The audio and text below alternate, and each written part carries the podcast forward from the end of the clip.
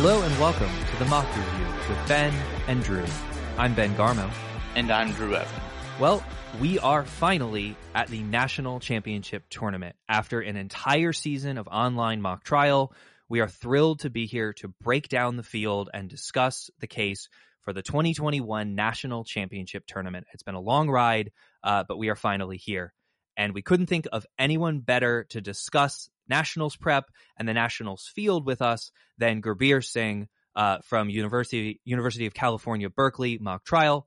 Uh, is one of the most successful witnesses in the country. He's an all national witness in 2018, 2019, and 2021. Uh, he has witness awards at many other outstanding tournaments, including Shutdown Showdown, GAMTI, Great Chicago Fire, uh, and according to rankings done by somebody on impeachment, I have no idea who, but seems official enough. Uh, he's one of the top ranked competitors nationwide this year. Uh, he's of course also uh, a member of UC Berkeley's program, who is one of AMTA's most successful programs, uh, and we're thrilled to have him on the show. So, Gurbir, thanks for coming to talk to us. Thank you for having me yeah, it's a pleasure to have you on the show, and and we're excited to have someone from the West Coast to to talk about some of those teams and you know get some info on on you know some of those programs that maybe Drew and I's teams don't see as often. Uh, but for starters, we always ask our guests the same first question. We always like to know people's origin story for how they got started in mock trial. So I'll ask you that. Uh, what's your origin story, and how did mock trial start for you? All right. Well, when I came to college, I did not plan on doing mock trial. I had done speech and debate in high school. I plan on continuing with that in college.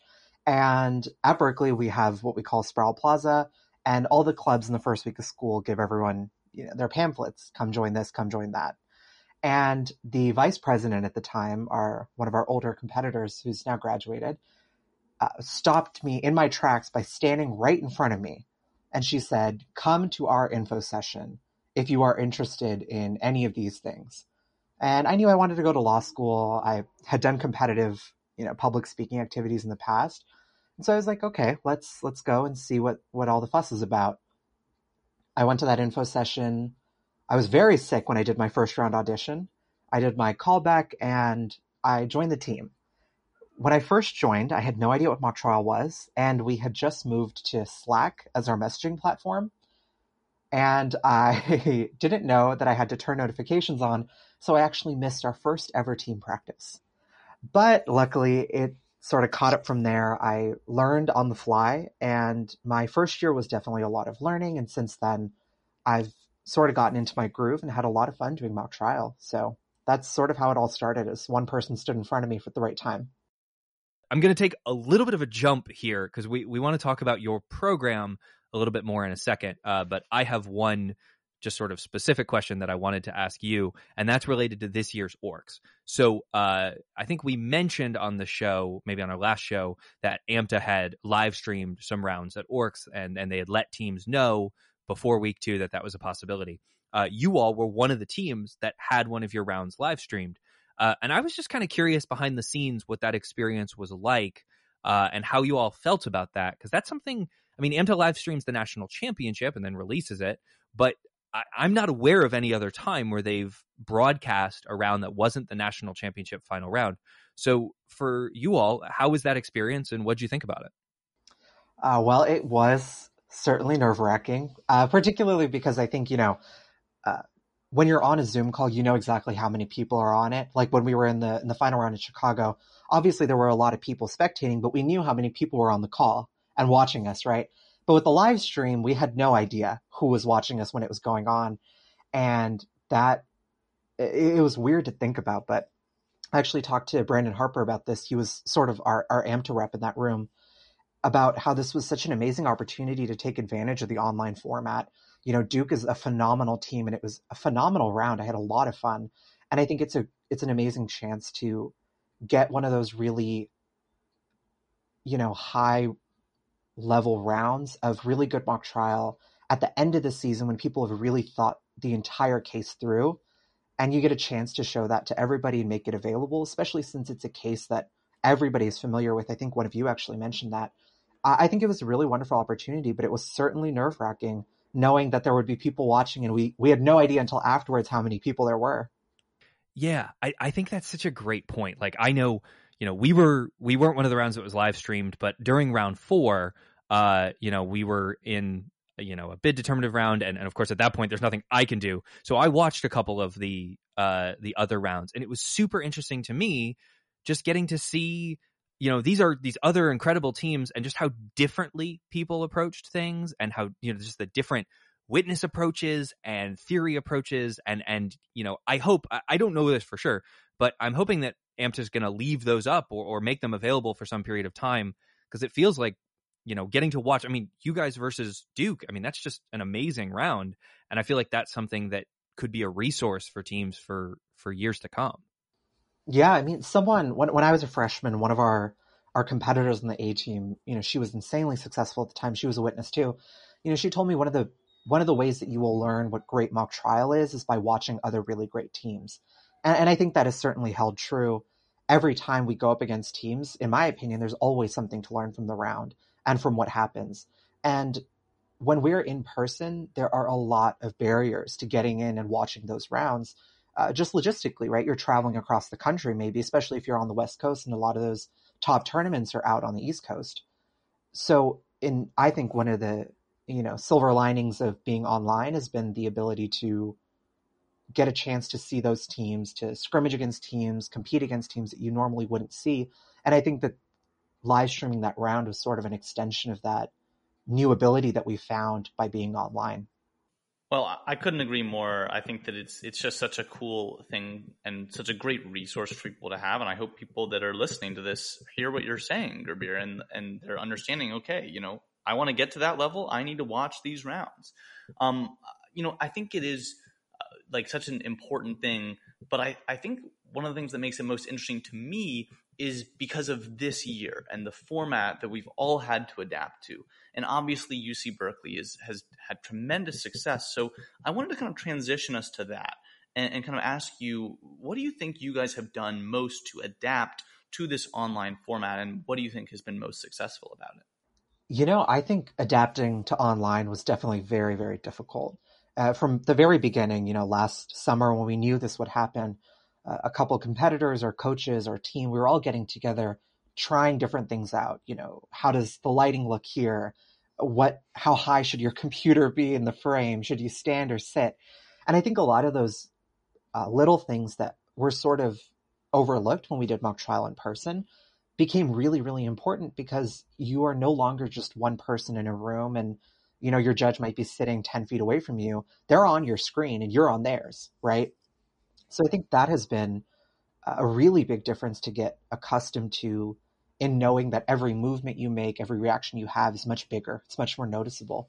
And I think another big part of it that uh, if if you know if I were to speculate, I think has been a big part of why our team has been successful this year is because we've put a really big premium on trying to build that team connection that you would normally get when you're physically together, right? Practices together, dinners, traveling all of those things that offer you a chance to be around each other in in a non mock trial, you know, a non formal mock trial setting, getting a way to do those things and you know, I absolutely adore my team. I think they're some of the greatest people, no bias intended.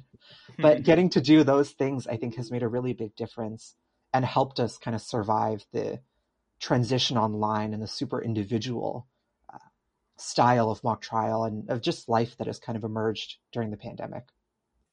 Yeah, I mean, I think that's such a great sentiment. I think it's something hard for a lot of teams that are probably younger to to foster that type of camaraderie. Um, but you just mentioned the individual side of it, and I'm glad you did.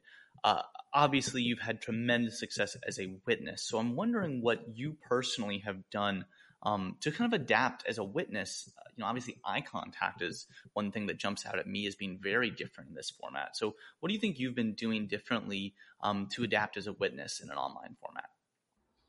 I think you you're you're kind of hitting the nail on the head there. Where I think the one of the biggest differences with being online is that it's much harder to read the room because you know the room is camera off and and hidden away. So it's it's made a really big difference in that regard.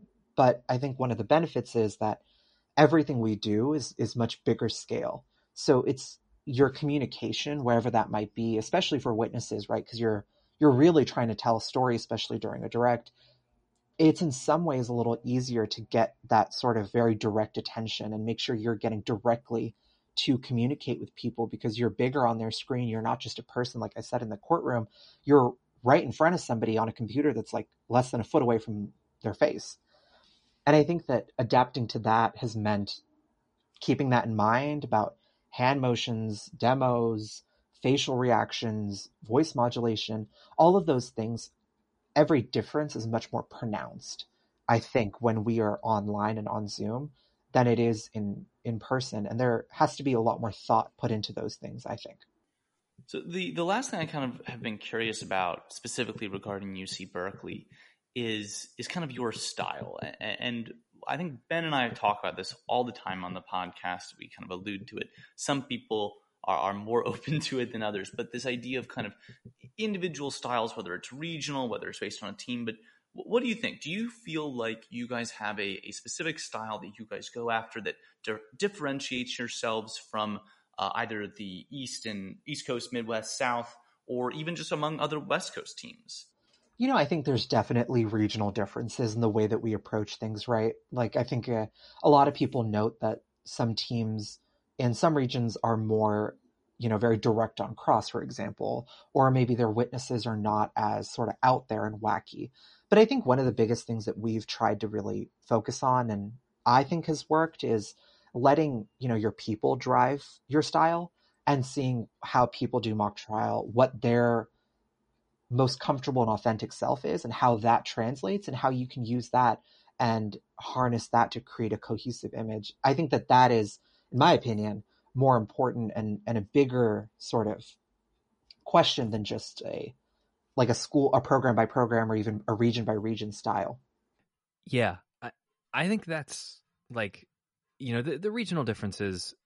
I mean, they, I do think they exist to some degree, but you know, I mean, we have these discussions all the time about like, you know, like, do we want to call that like okay for example I'll, because we're done with the, the last case so we were running battery um and uh, we called Danny Francazio on plaintiff, and and uh, based on the numbers, that was a fairly rare plaintiff call. Um, and the reason, the sole reason, was I didn't have someone to play the sad witnesses that I felt like was compelling enough to play the sad witnesses. And did the sad witnesses give me more information that I would have loved to have? Yeah, definitely. But I was like, I have someone who I know can play this character, and I'm not as sure that I have someone who can play this character. And those types of decisions of like, okay, let's do what fits us, even if maybe it's, you know, like you don't want to, you know, put a square peg in a round hole and, and then you just don't end up seeming authentic and comfortable in, in round. And I can say from, you know, it, has been a couple years since uh, we faced you all at, at, nationals two years ago, but that's one of the things that I do think stands out about uh, you guys is I feel like, you know, when I watch Berkeley competitors that, that you're doing what you know feels comfortable to you all and is that something that you all talk about you know in in your prep? Like okay how do we do this in a way that is going to seem authentic to who we are as people? You know we try to. It's hard. Like you're mentioning there's always this incentive to to think about also you know what are the facts and what facts can we get where does it hurt and those are definitely also very important parts of the consideration but uh, the way that i think about it and something we try to do is what what you're saying about really looking at what is comfortable for, to people, what are they able to do most effectively, and using that in addition to thinking about facts, case theory, argument when we make those decisions because I think it you know you do best when you are comfortable and confident. And I think that's very important to anything that you do, whether it's mock trial or, you know, sort of beyond that. Yeah, I think that's right. And I think it's it's something that you know, I, I, mean, I think AMTA does a good job of giving us a wide variety of witnesses to play, especially in, in the main case. But it, it's always a challenge to sort of find the right fit. Uh, but you know, I, I, mentioned the main case, but of course, we've moved on from that case, and we're now working on the Nationals case. So, you know, Gurbir, you all have been working to uh, prep the Nationals case. So, so have we, and uh, I'm curious how that how that's going. You know, we've talked on the podcast before about just the unique challenge of prepping the Nationals case, how intense it is, um, how it comes at, at a particularly challenging time of year, often for students academically, uh, at the end, you know, a, a, of a long, tough year. So, how has it been going for you all, and, and how are you feeling about uh, NCT prep so far?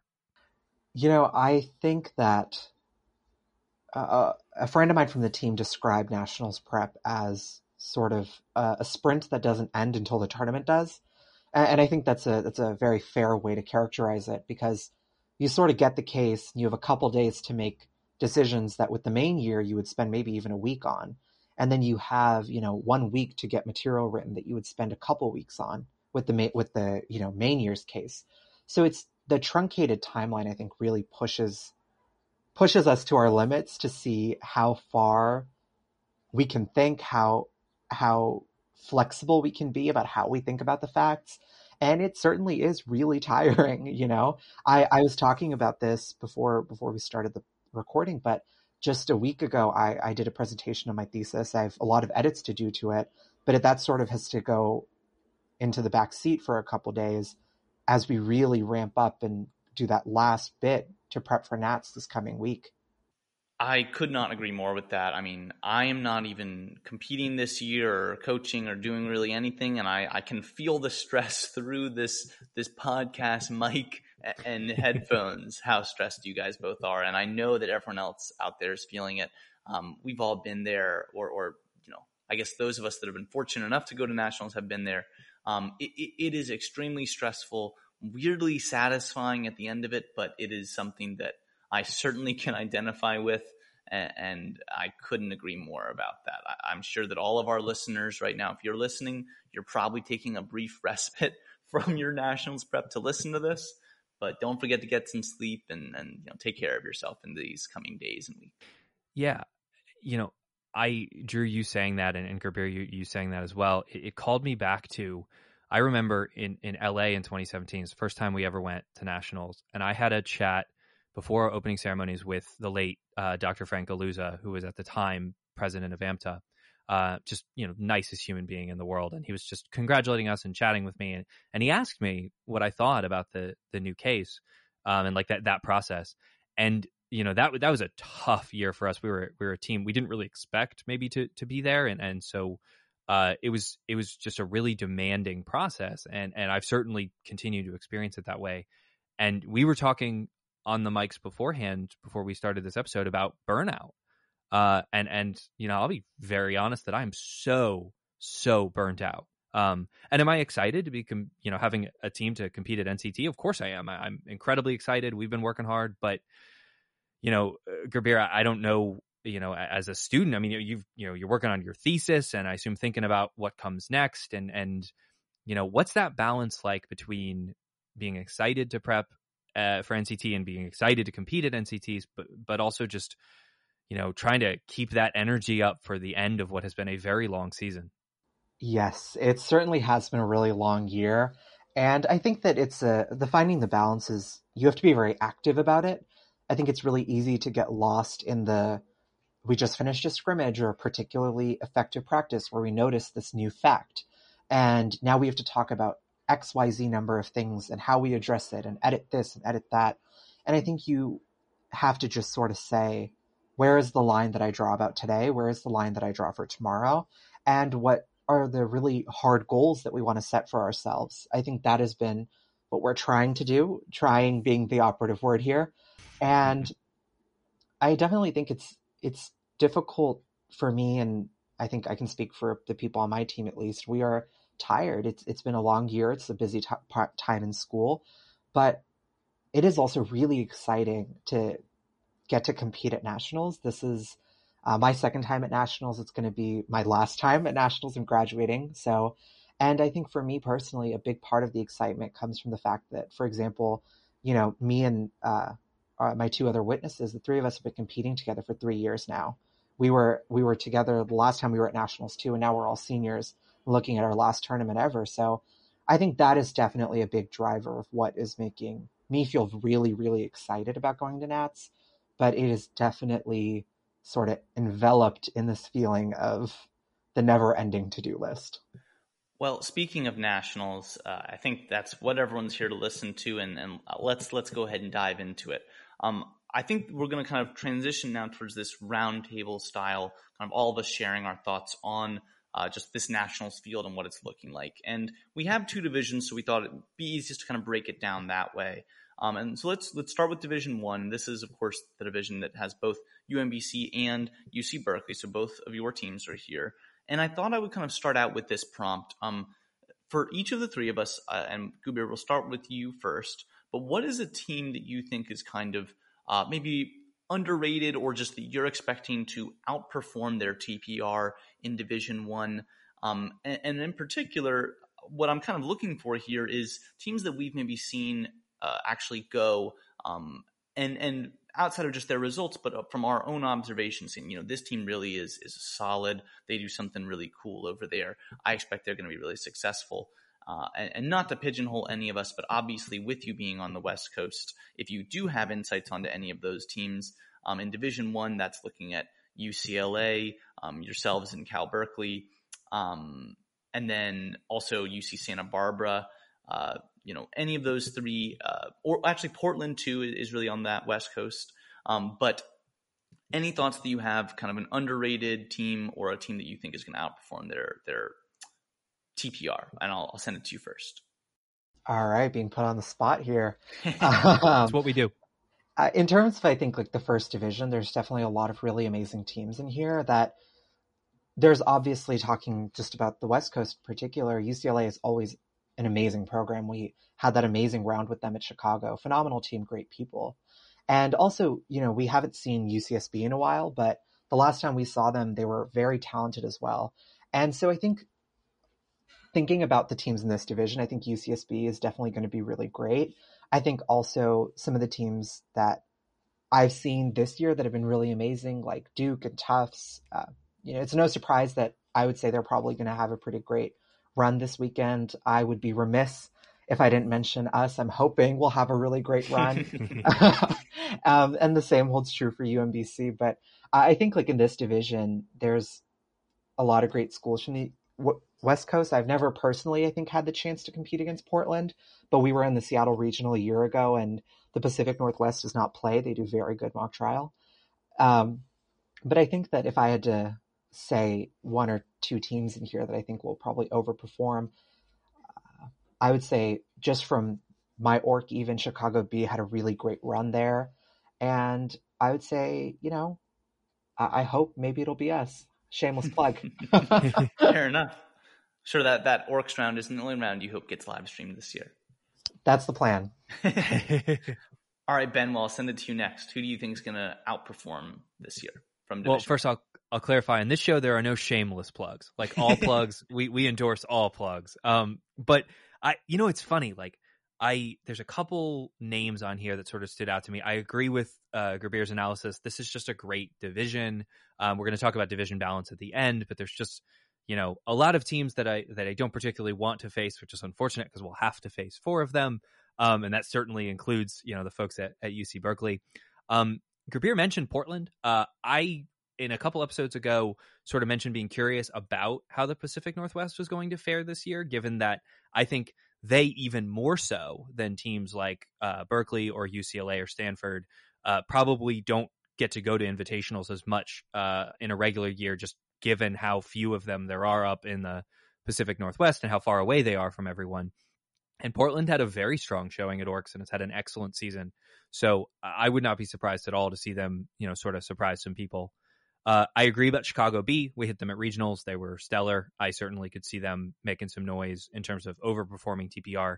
Uh, and then, you know, I mean, there are not to sort of go over teams that we've discussed a lot, but you have South Carolina at 51 and Florida State at 74 in this division. And I think Drew and I have discussed plenty of times that we think both of those teams are significantly undervalued by TPR right now, given that they don't have you know anything from last year or this year in that ranking. I consider those to be you know top 30 caliber teams. Given and we all we got to watch both of them. Those rounds were they both had live streamed rounds as well, and uh, they're excellent. They're really good. So uh, that's not to say there aren't other teams on this list. I mean, I mean, part of the challenge of doing this analysis is, I, like, I could say good things about all 24 teams in this division, uh, but those are some of the ones that sort of stand out to me. Uh, Drew, what about you? What do you see from this? Look, I, we're going to talk about it a little bit later, but this division to me just seems so tough and so difficult.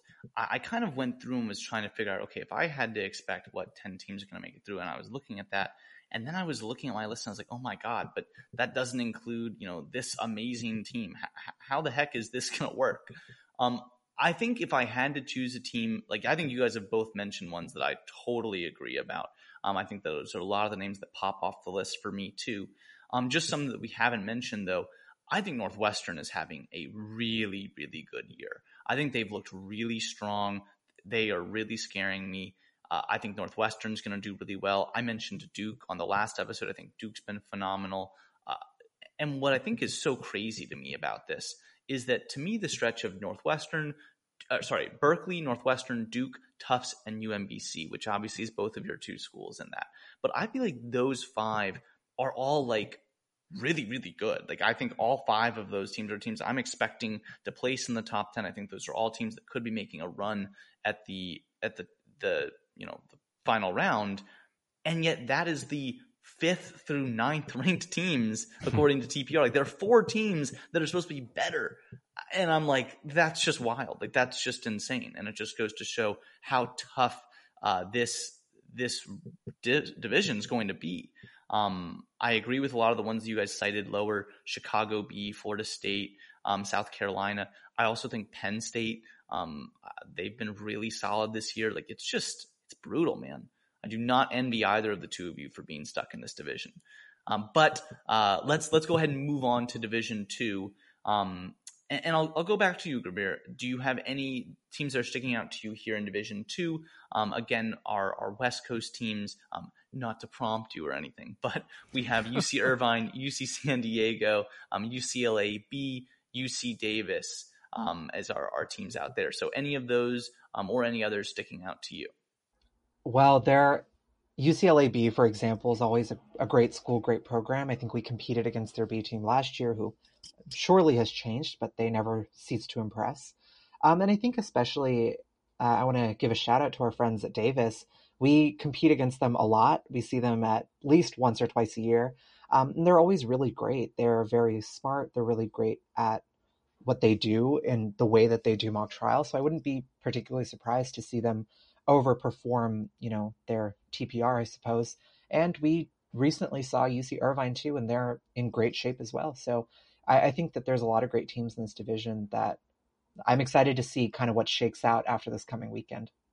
Yeah, I, I agree with that. Gurbir, I, am actually curious about something uh, since you've mentioned this, you know, once or twice now. So I feel like you all and UCLA you sort of not get lumped together, but yeah, I mean, in terms of California schools, uh, I mean, you guys, I think are are sort of considered to be like the top uh, group, and like your your TPR sort of merits it out, and your your finishes at nationals merit it out. What's the and and when I say relationship, I don't mean like you know like personal stuff or anything like that, but you know, I mean, you all had that incredible round five at Chicago. Uh, you mentioned the participants on there. I was one of them, um, because I would have been foolish not to be. And uh, so, what's that like? Sort of having this these two, you know, really incredible West Coast teams, uh, you know, sort of in each other's backyards, and and how do you feel like the dynamic is in terms of getting to compete against one another and going into a lot of the same tournaments during a normal year? Like like what are your just general thoughts on on sort of how those two teams interact with each other? I will say in a normal year in particular, when we're maybe two of the only, if not two of a handful of West Coast teams at those top East Coast invitationals. Uh, it's really exciting to see either of us do well. It's nice to see some representation of the West Coast. Uh, and in terms of our, our relationship, UCLA is an amazing program. We have a lot of folks who on our team who know people on the UCLA's team from high school or from the past, and uh, that fifth round and the times we've hit them in the past too, like last year, the year before that. It's always a lot of fun. They're extremely some of the kindest people that I've met in AMTA at least. And it's always a lot of fun to hit them because they're always stellar, well thought out, always very interesting. And so, you know, I don't I don't love to have to go against them, but I think it's it's a it's a really great program to be with if you want to be lumped with somebody. Yeah, no, that's that, that's fair. I mean, like it is UCLA is who they are for a reason, and, and same same for you all. Um, in this division, Drew, to sort of jump on your question, and then Sure. and then I'll be curious for your thoughts. So, I mean, I think there's a lot of great candidates in this division. Uh, I will go all the way down to close to the bottom of the list for two teams who are in our backyard in Maryland College Park and George Washington, um, who I think both, you know, it's really interesting actually. Last year, if I recall correctly, last year Maryland College Park, uh, either I think they might have missed out on a Nationals bid on a TPR or not TPR, uh, uh, um, CS tiebreaker. Uh, and GW was set to take the 50th spot. Uh, there were, you know, they there was still a chance they could get bumped out of it by the last three orcs. That didn't happen, but they were set to go to NCT last year to take the 50th spot opened up by Loyola. Um, so I almost consider these to be like nationals returners who I think would be ranked higher if last year's TP, you know, if there was TPR from last year. And I just think they're both excellent. Uh, I think that they uh, almost certainly will overperform their TPR, and I'll be fascinated to see how they do. Um, and then, you know, again, not to just like talk all about East Coast teams, but they're the ones that I know a little bit more. Uh, Lincoln Center. Uh, Lincoln Center's at 38. Uh, it was a shock when they didn't break last year. We talk about them a lot, so I won't, you know, sort of belabor the point. But in terms of, I mean, their TPR ranked 38th. I think they're in the bottom 12 of this group, and that is not a team I would have any interest in seeing uh, at nationals, given the their ability to put together clean, strong cases. And I have to imagine that would be something that would benefit them at nationals. Uh, so, Drew, I'll, I'll kick it back to you. You asked the question. What do you think about this division? You guys keep stealing all the good ones. I mean, Yeah, well, you know. you know, uh, I, I'll say that I think that I agree with a lot of what's been said. Um, the other one that's kind of sticking out to me, and I don't know that this is necessarily um, underrated from their TPR, but maybe more underrated based on expectations, and that's Northwood. Um, I know we've talked about them a lot, but I feel like there are a lot of question marks. Um, they just graduated some of really strong members, but also this is a Northwood team that you know kind of barely made it out of regionals. Uh, I do not think that encapsulates the strength of this team. I think Northwood is probably still going to be a top 10 team in in this division. I think that Northwood is just still really good at what they do. They still have a lot of experienced members on that team. And I think that they're really really solid. Um, I think that the biggest thing that's just going to be tough about this division is a lot of unknowns. You know, we again, you know, one could have some questions about Northwood, but you've got Stanford and Michigan, both of which where their their B teams made it through, and so there's maybe some question as to whether um, that's going to be the A or the B team making actually moving on. Um, Cornell, who obviously had a really strong showing at Orcs, um, just because their program didn't exist last year, that lack of experience, you know, maybe people are, are looking at that. Um, but it's just tough. It's tough to really tell what's going to come out of this division. But I do think that a lot of the ones that we've cited already are likely going to be very, very strong contenders towards the end. I think, you know, when you've got a, a division that's got Chicago and Yale, um, you know, you're always expecting the two of them to be in it at the end. So I think this is going to be a very competitive one. But I, I agree. I think that it's just, you know, we just don't really know exactly what to look for from a lot of these programs. But I think that Northwood, Lincoln Center, GW, Maryland, um, UCLA, b, UC Davis, those are all teams to be on the lookout for, for sure. Um, as they may maybe will be exceeding some expectations. Yeah, I, I think that what I think honestly, sort of my last thought before maybe we talk about the the top teams and, and who we think you know maybe will end up in that final round is we've said before that the season's kind of wide open. And I think that very much extends to nationals. I, I, think this could be a year. Like, yeah, it's possible that, you know, we could see Miami defend their championship, or we could see a team outside of the top 25 TPR win the national championship. I don't think that's outside the realm of possibility at, you know, at all, just given, you know, how this year has been and, and how teams are, are adapting to the online format. Uh, so, Drew, do you want to take us to talking about the top teams? Yeah, no, I will. Uh, so, essentially, what the next kind of topic for our roundtable is going to be, and this doesn't need to be necessarily district or sorry division specific, but just kind of what do you think is the team uh, most likely to win it all, or at least be in that final round? And since we started with Gurbir last time, uh, I'll kick things off this time, kind of move it around. And I'm going to start by just saying this. I think what Ben was just saying is really true in that this year experience is to a certain extent out the window. And I think that still knowing how to prep a case in a month um, that type of preparedness and that experience absolutely is worth something. But I also think that because of this online format, I think every team kind of started at the same place um, to a certain extent at the start of this year. Um, a lot of prior experience is still going to help you, but figuring out how to make this work in an online format is going to make a big difference.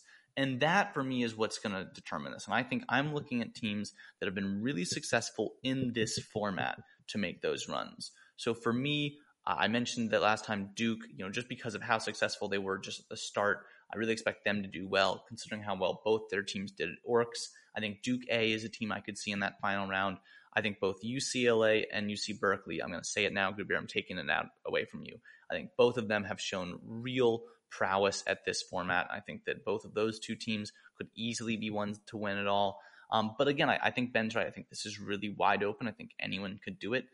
You know, whether you agree with what they did in the last nationals final we had or not, Yale is yet to miss a final round in the last five times we've had a national final round. So it's fair to expect that Yale's going to be there at the end. Um, but I think my my kind of flyer one is Duke, just considering they're a little bit lower ranked TPR. But I think that Yale, um, UCLA, and UC Berkeley are the are the three that I'm I'm really looking and I expect to be in that final round. So to reverse the order up, Ben, I'll go to you second. Who are you looking for in that final round to win it all? Yeah, and I think obviously I'll um, sort of give the caveat and and you know you know Gurbir, I, I don't know how you'll feel about this too, but but you know we're obviously both affiliated with teams that are competing at nationals, so like nothing in this is to suggest that any teams you know that we don't mention are not excellent because like there's just 48 phenomenal teams at, at this tournament. Uh, I I mean I will say first of all UCLA and UC Berkeley I just I agree on both of those. That Chicago final round was was spectacular. It was it was truly just an amazing round of mock trial, uh, and I have talked about both of those teams throughout the season as teams sort of to sort of keep an eye on. Uh, I'll mention Chicago. Uh, we hit Chicago A at Chicago, uh, and you know, I mean, I think I, I get why someone might think you know Chicago's an amazing team, but they're sort of you know, like maybe without Regina Campbell, they don't have what they need to just get all the way to the top. I'm not sure I buy that. I think they're incredibly well rounded. I think they're very talented. And I think they're, you know, like I'm not upset that they're not in our division because in terms of teams that I expect to be creative with three and a half weeks of prep, they would have to be pretty high up on that list. Uh, so I certainly think they're a team to keep an eye on. Beyond that, I just think like you know we haven't even really talked at all about Miami or UVA. Uh, I mean, you've like mentioned them here and there, but like at the end of the day, if you said to me, I have to choose someone, I mean, I guess I'd probably go with one of the two of them because they're Miami and UVA, and and they have the infrastructure and the talent to you know really be ready in, in a short period of time. Uh, so I certainly think that that that's the case. Uh, and then just honestly, there's just so many other teams on here that if the cards fall the right way could make a run, you know, from someone like Georgetown, who I've said good things about before, uh, to, you know, a team like Irvine, uh, who, you know, had a year where, like we talked a moment ago about uh, UCLA and UC Berkeley sort of being those teams. But of course, Irvine is in that conversation too and was one of the top teams in the country not too long ago and is still excellent. So uh, I think there's so many different teams to keep an eye on. And, you know, if I had to choose one team right now, um, you know, I might go Chicago. Honestly, it's just a little bit of a gut pick. I just think that they play such a strong, precise style that that fares well at nationals. Uh, Gurbir, Drew, and I have been talking for a little while. So, to the extent that that you're comfortable breaking down the the top of the field, what do you see playing out there? I now see why Drew no longer wanted to go last. it's tough, man. It's tough. It is. It is. I, I will say to echo sort of what what Ben was just touching on. Uh, I think one of the greatest things about nationals is that you get to compete with you know teams who are really really amazing. So every round is just it feels really exciting to be in those rounds. That's how i felt two years ago. That's how i expect to feel again this coming weekend since all of these teams who are here have fought very very hard to be here. But you know i agree. I had a chance to see chicago earlier this year. I don't think they were stacked yet but they're a very very talented program. Um, I would also say the same for at least in our division. Uh, I've had a chance to see a lot of these teams this year. You know, Virginia, UCLA, Northwestern, Duke, Tufts, Wesleyan. you know, I, I feel like kind of like you get your pick, but all of those teams have just been so phenomenal. And I really think it comes down to, I think a big thing about nationals is what it comes down to is what happens in the round because there's always something you didn't think about. There's always something you hadn't noticed or you didn't think would be as big of a point as as someone has decided it should be. So it'll really just come to down to those rounds and to what happens, you know, in the in those two and a half hours. But I think there's a lot of really great teams at the top who, if you had to put your money on it, teams like, you know, Yale, UVA, Miami, that I certainly would not be surprised if they were in that final round. Yeah, I think what you said about you know that I mean I guess that's why AMTA does this new case, right? Is you get the top 48 teams in the country and you challenge them to say, be ready to do this case in three and a half weeks and be ready to adapt to something that you weren't expecting, a fact that the other team flips, an objection argument that the other team makes that, of course, over the course of the regular season get sort of just fleshed out and and and you know a team starts doing something unique and then it kind of floats its way through the rest of the community and, and people learn to deal with it. And you don't get that at nationals. You get the scrimmages you can fit in which is not a lot of them and even that you know like teams are just you know like we scrimmaged uh uc san diego yesterday. They were excellent. Uh and i feel like i need to rewrite a whole bunch of stuff that that we had and we don't have a lot of time for that. So i think you're right. And i think it's going to come down to um who can adapt quickly and who's comfortable adapting, uh, which maybe does favor experienced teams, teams like Berkeley, where you all have sort of been around the block and, and seen how this works. Uh, so we'll see. But I will say this I don't make predictions very often uh, on this show because if I did, they'd usually be wrong. But I'm going to predict that one of the two teams in the national final round is going to be outside the top 15 in TPR. Um, I don't know who it's going to be. Uh, and I know that's like maybe not the most bold prediction in the world, but we've seen a lot over the last couple of years of like the same small group in the final round. And I don't think that's going to be the case this year. I think we're going to see a team outside of the top 15. Uh, you know, Drew has talked about Duke, uh, and you look at this list and, and, you know, and maybe even a team like Boston, uh, you know, like I think that this is the year where maybe we see something like that. Uh, Drew, anything else about this field before we maybe chat about the divisions? Uh, no, I think that you both have really covered it. I think that I agree. I think Ben, your prediction, I, I hope it comes true. I think it'd be great to see you know someone else in that final round. I think that you know this has been a very different year, obviously, and I hope that it can be a pivoting point for us as a an organization where we start to see more teams penetrate that top pinnacle mock trial of what that is.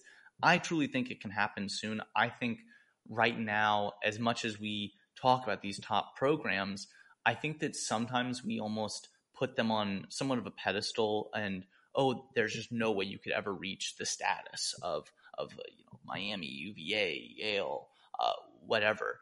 Um, and you know, look, I think the fact that that Rhodes didn't make it to nationals, I don't want to dwell on it, but they're one of those programs. You can't claim they're not, and they didn't make it to nationals this year.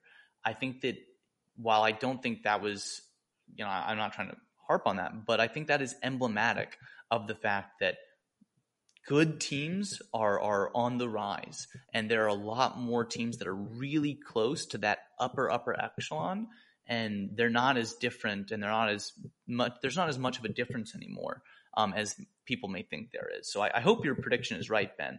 I hope we see a team outside of the top 15 i think that'll be a lot of fun. But i do want us to to move on to kind of our final point that we're going to roundtable discuss and that is these two divisions um, the balance of them and what they're looking like. And obviously both of you have teams in division one um, but just kind of looking at it almost holistically as, as a whole, um, what do we think about all all of them as a whole in terms of how balanced they are? Whether one is stronger than the other, or whether one has a more top heavy, bottom heavy, middle heavy, whatever it might be. Um, since I've gone first once and Gurbir's gone first once, Ben, I'll go to you first. What do you think of the balance of these two divisions? Do you think one's better than the other, or what do you think? You know, it's it's really interesting. Um, I know that I saw some, I think it was either mock trial confessions or impeachments or, or one of those where there was some people saying they thought Division One was a little bit stronger than Division Two. And again, this is a little bit awkward because we're in Division One, Berkeley's in Division One. Um, I think maybe at the top you can make that argument, um, particularly, and I think this was a point that somebody made on impeachment, so I apologize for stealing someone else's point. Uh, but given the fact that in Division Two and that the, the sort of top ten group, you have Stanford and Michigan, uh, who both got through on, with uh, bids from their B teams, and so of course we are not privy to what those teams are doing in terms of stacking decisions. Uh, not to suggest that Stanford B or Michigan B are not like excellent, excellent teams, but you know, I mean, I think it just sort of logic would hold that it impacts whether or not you expect a team to maybe make the national final round or be in that that last group.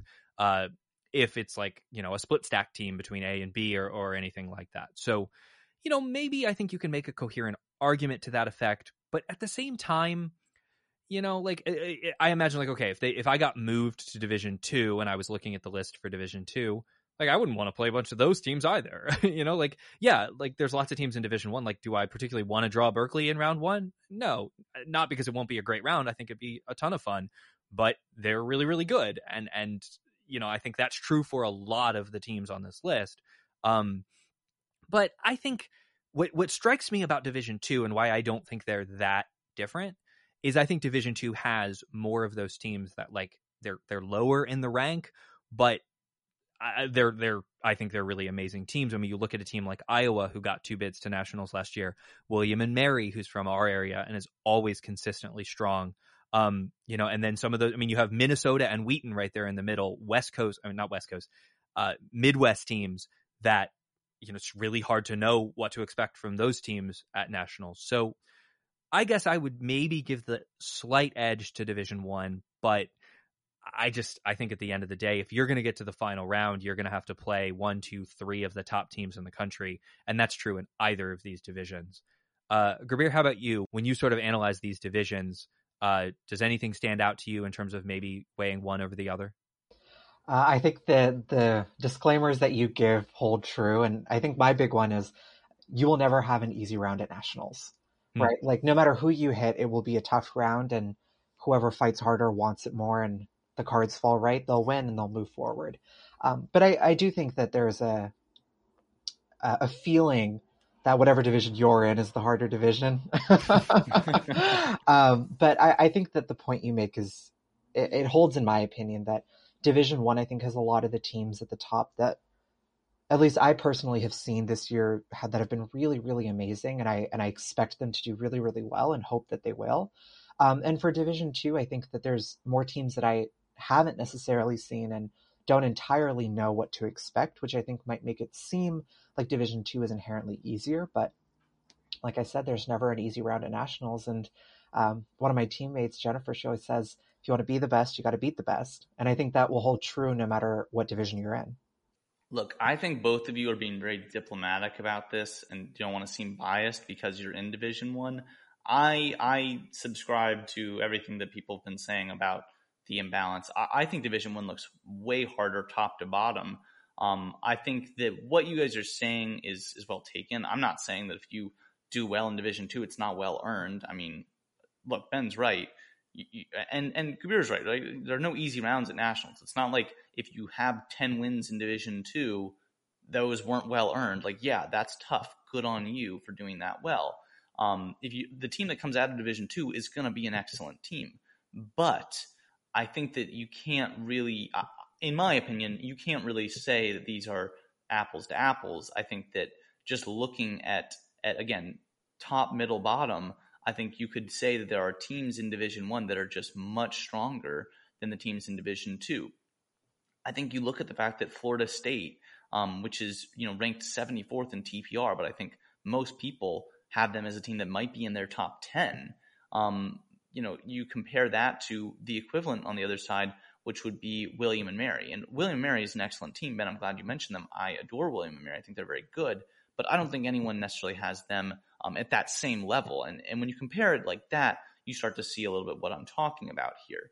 Um, I think similarly, you look in the middle, and again, I pointed out before, but you look at like Duke, Tufts, UMBC, Wesleyan, Florida, Georgetown, like that chunk of middle teams that are all like potentially top 10 teams and compared to the division two and you're left with a little more well maybe i'm not sure if those teams are really going to be in the top. So i think the division one is looking a little bit tougher. I think both of you are being very noble and diplomatic and, and not making it out to be that way. That's not to take anything away from the teams in division two but i don't think that they're necessarily super balanced and I, i'm intrigued to see how it all works out. Um, you know obviously I don't think that the final round is necessarily predetermined. I don't think the team that makes out of Division One is guaranteed to win. That would be foolish. But I definitely think that you will. That some of the more difficult teams are in Division One, and I think top to bottom it is going to be just a little bit harder. Yeah, I'll make one other observation, and then we can uh, wrap this up. I actually you know, I mean, yes, I, am being a little bit diplomatic, as you know, I imagine Gurbir may be as well, just because we've got teams in this division, and and and that's you know sort of impacts things. I I actually don't completely agree about that middle of the pack though, because I think when you come over to the other side and you look at that middle group, you see teams like Irvine, Northwood, UC San Diego, UCLA B, and Lincoln Center. Um, and yeah, the teams you listed, I know my team was in that list, and, and there's lots of great teams. I don't see a, a, a jump between those two. I think that like you know, maybe I the only area in which I think Division One has a slight edge possibly is at the very top. Uh, and then I think from there it's just you know like it's it's a pretty even split, and I think that there's a lot of teams in in that, and we say quote unquote off middle group, meaning like outside of the top like five or six TPR teams in a division uh, that I would have you know particularly no desire to see. But either way, it's going to be a great tournament. And uh, to wrap us up, Gurbir, I have I just sort of one more question for you, and this is a bit of a broad question, but obviously, I mean, you've been you know doing this activity at a high level for four years, and as you mentioned just a little while ago, this is your senior year, and you're graduating. So, uh, as you head into your final NCT and your final AMTA tournament, how are you feeling about mock trial in general? And and you know, I, I don't know, and you certainly don't have to discuss like what your next plans are, but uh, this activity means a lot to a lot of people. And you know what are your thoughts on how you're going to feel about you know doing nct and finishing up your amta career? Just an easy one to end the episode huh? Yeah i, I just love softballs. That's what i do. Uh, i will say this. Uh, i think i briefly mentioned this earlier.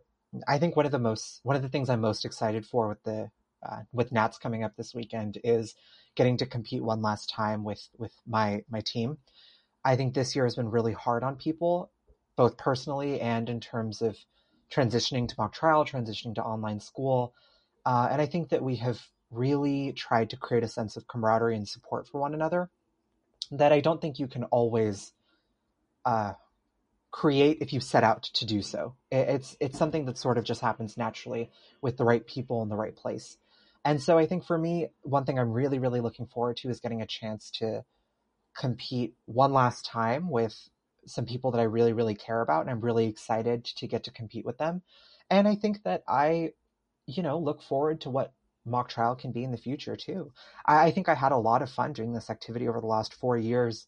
And as somebody who came in with really no understanding of what mock trial was when I when I first joined Berkeley's team, uh, it, it was a very steep learning curve. But I think one of the things I've enjoyed most is so many rounds that I have been in over the last couple of years have been amazingly competed rounds with some of the greatest and nicest people. I think that has been a real standout for me as I kind of look back on uh, my career in mock trial has been I think it offered a really amazing opportunity to meet people that I don't know if our paths would have crossed otherwise because I don't know if I would have met people who, for example, go to UMBC if I didn't do this activity. Um, that goes and that holds true for so many other schools that, especially ones that are uh, across the country. But I think that's my big thing. I'm looking forward to getting one last chance to kind of put it all on the line, and uh, I'm looking forward to getting to compete with my team one more time before you know I'm off to the races. You know, Gurbir, that sentiment really like came home for me, I think that it was really interesting. My one experience going to nationals, my big takeaway from it was that sense of camaraderie, not just within my team, who are you know a group of my closest friends in the world, but with the competitors that I went against and the people that I met. And it really is such an amazing thing. And I, I regret that nationals can't be in person this year because I think that that is in some ways lost. But I'm hoping that it'll still happen, and I'm hoping that it will still be that sense of camaraderie and and, and sportsmanship um, that I've seen um, in nationals past. I think it's it's hard to explain to people, particularly um, teams that often go out at Orcs, but Orcs is like this really stressful time where people are like so uptight and don't have time to like talk to other teams or celebrate with them.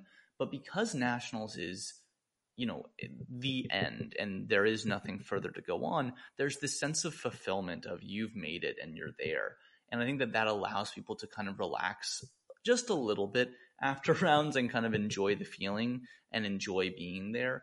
And i i just am i'm hopeful after hearing you say that that we can rekindle that a little bit for everyone. And to everyone that is going to be at nationals i just hope that you can share in that sentiment and and hopefully make those types of connections because i will say that I'm still really good friends with a lot of the people that I met at nationals and I still talk to them and, and it's a really special activity for that reason. It's something that you'll have in common with these people that probably not going to have in common with most random people you meet on the streets.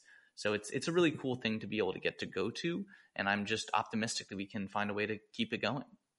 Yeah, I'll I'll to wrap us up. You know, uh, it's so funny. Like I, you know, my A team is competing at nationals has two seniors on it, Sydney and, and Thomas, and and they're students who've been with me for four years, and you know, and same way you've been with your program for four years, and you know, I consider it an honor to get to go to nationals with them, and yeah, I, I wish we were doing it in person, but uh, that sentiment is just yeah, same as what Drew said. It, it hit home for me because I think it's such a wonderful part of this activity to get me, you know, get to meet people you know, I mean, Drew and I talked about this. Like, we just met in a random round where we were competing. I mean, I was coaching at the time, but like, and you know, here we are now, almost 50 episodes deep into this crazy thing. And, and that's, you know, what you were talking about is, is such a great, uh, just a, a great message for what this activity means to people. So, so Drew, to, to wrap us up, I'll, ask you this really quick and, and then we can finish up. Obviously, Gurbir and I will be busy, you know, doing uh, things with our teams this weekend. Uh, what are you doing this weekend for nationals? Do you think you're going to try to uh, obviously, there's no scouting in rounds one and two, but you think you're going to try to catch any rounds, watch the final round? What do you think? I will certainly enjoy sleeping um, on Saturday morning, um, but I think that my my goal is is if some of the rounds are live streamed, I'll definitely try to take a watch. Um, I'm actually optimistic that I can convince some of my high school teams to come and watch a couple of rounds. I think there's obviously a pretty big difference between high school mock and college mock, but I also think that there's a ton that can be learned from watching this type of level. Um, and so I'm optimistic that they'll they'll hop on and join me for a couple of those, and definitely the the national final. You you won't catch me doing anything but watching it. So I'm I'm looking forward to that. But I'm definitely not upset that I can relax during this week while you guys are are in freak out mode. So enjoy that. Yeah anyway, you know, we'll do we'll do the best we can. And of course, Gurbir, thanks for coming on. It was really a pleasure to get to chat with you and and just you know sort of get your thoughts on everything. Obviously, uh, you know, best of luck to Berkeley as you all uh, you know go into nationals. I hope you understand this as a compliment when I say I, I hope we don't have to face each other because I know it'll be a great round, but a tough round. Uh, and thanks for coming on the show to chat with us. Uh, thank you so much for having me, and and good luck to you too. And you know, I, am really looking forward to uh, nationals as a chance to get to compete against some really great teams again, and you know, kind of cap this cap this four years out with with a good feeling. Yeah, I think that's the perfect sentiment. Couldn't agree with you more. Uh, thanks everyone, as always, for listening. This is uh, the last episode that we're going to release before uh, the national championship. And then, of course, we'll have plenty of content to discuss once the national championship is over. So we look forward to being in your feeds very soon once we all make it through this weekend. Uh, best of luck to all of the teams competing at nationals this weekend. It's such an honor to be there. I'm so thrilled to be a part of it. And we just hope that everyone has a really wonderful and edifying experience from start to finish. Uh, of course, we'll be there when it's all done to break it down. Until then, this has been the Mock Review with Ben and Drew.